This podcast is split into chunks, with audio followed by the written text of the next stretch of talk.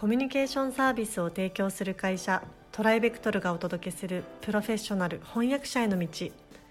このポッドキャストでは将来翻訳者になりたいと考えている方々のために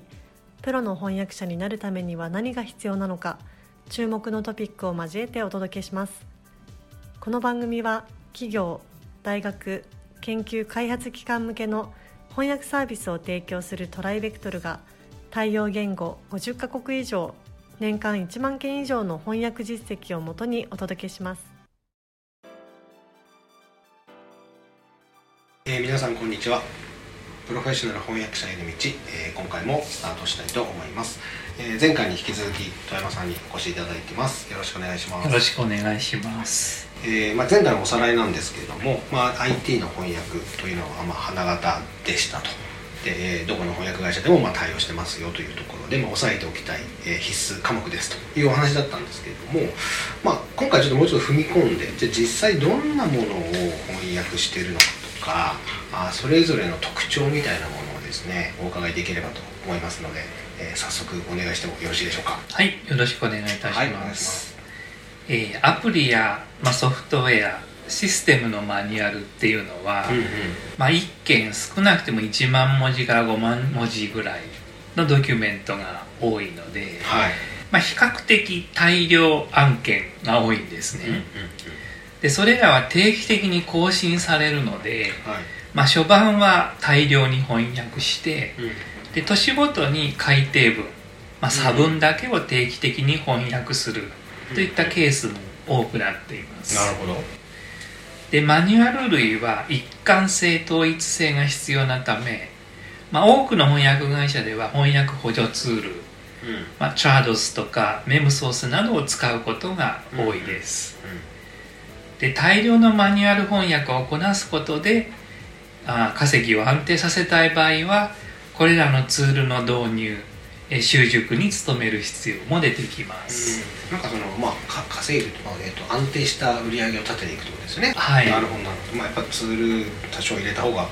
いいかもしれないですね。特にも IT マニュアルについてはそれが言えると思います、なるほど。了解しました。他には何かありますか？ついで多いのが、はい、あの IT 分野のマーケティング資料の翻訳になります、はい、で一番多いのは導入事例です、はいえ特定の会社の特定のシステムを導入した結果どんな成果やメリットがあったかが紹介される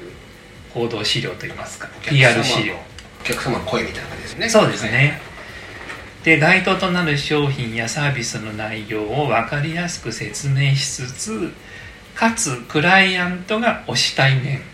うんうん、あの PR したい点をまあ前面に出していく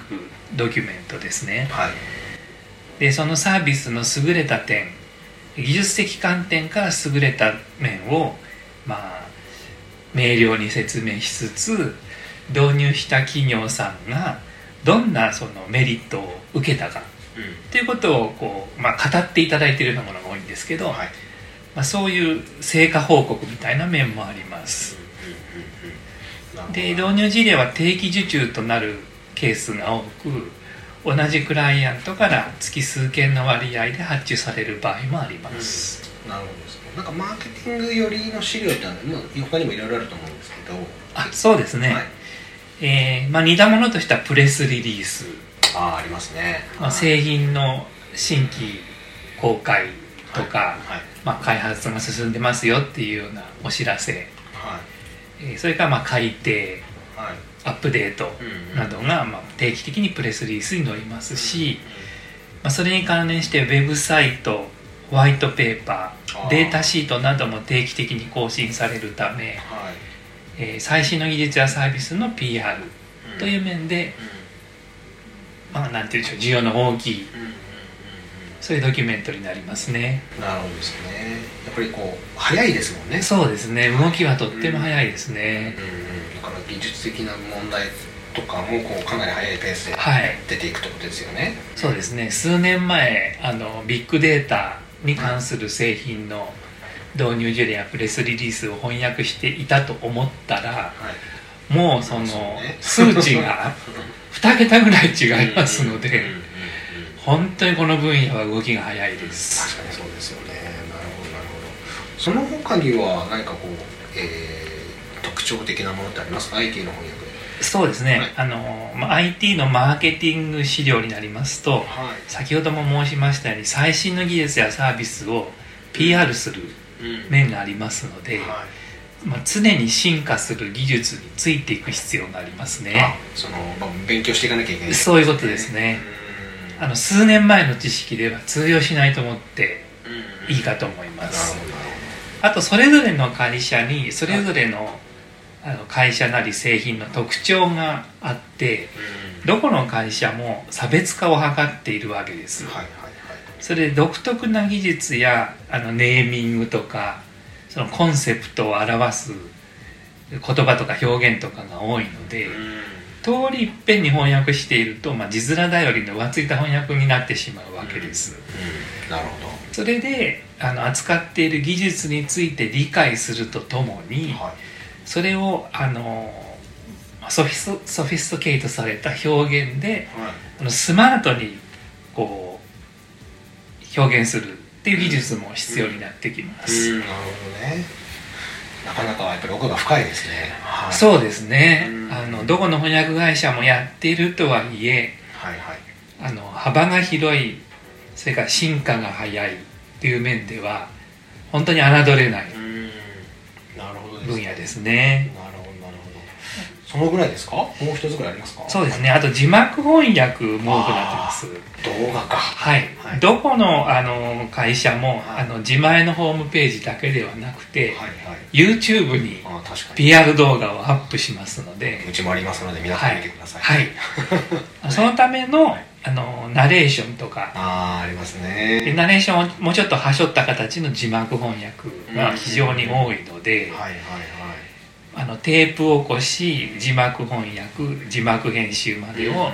一括して発注してきてくださるお客様も多いですね、なるほどあのこの分野は非常にニーズが高くなってきています。うんなるほど、まあ、やっぱり IT 翻訳といってもかなりいろいろありますね。そうですね。一括りにはしにくいですね。だからやっぱり皆さんこう得意なところを見つけていただく方がいいかもしれないですね。そうですね。なので IT 技術についての知識っていうのがまず最初の柱で、はい。えーそれを技術的な文章として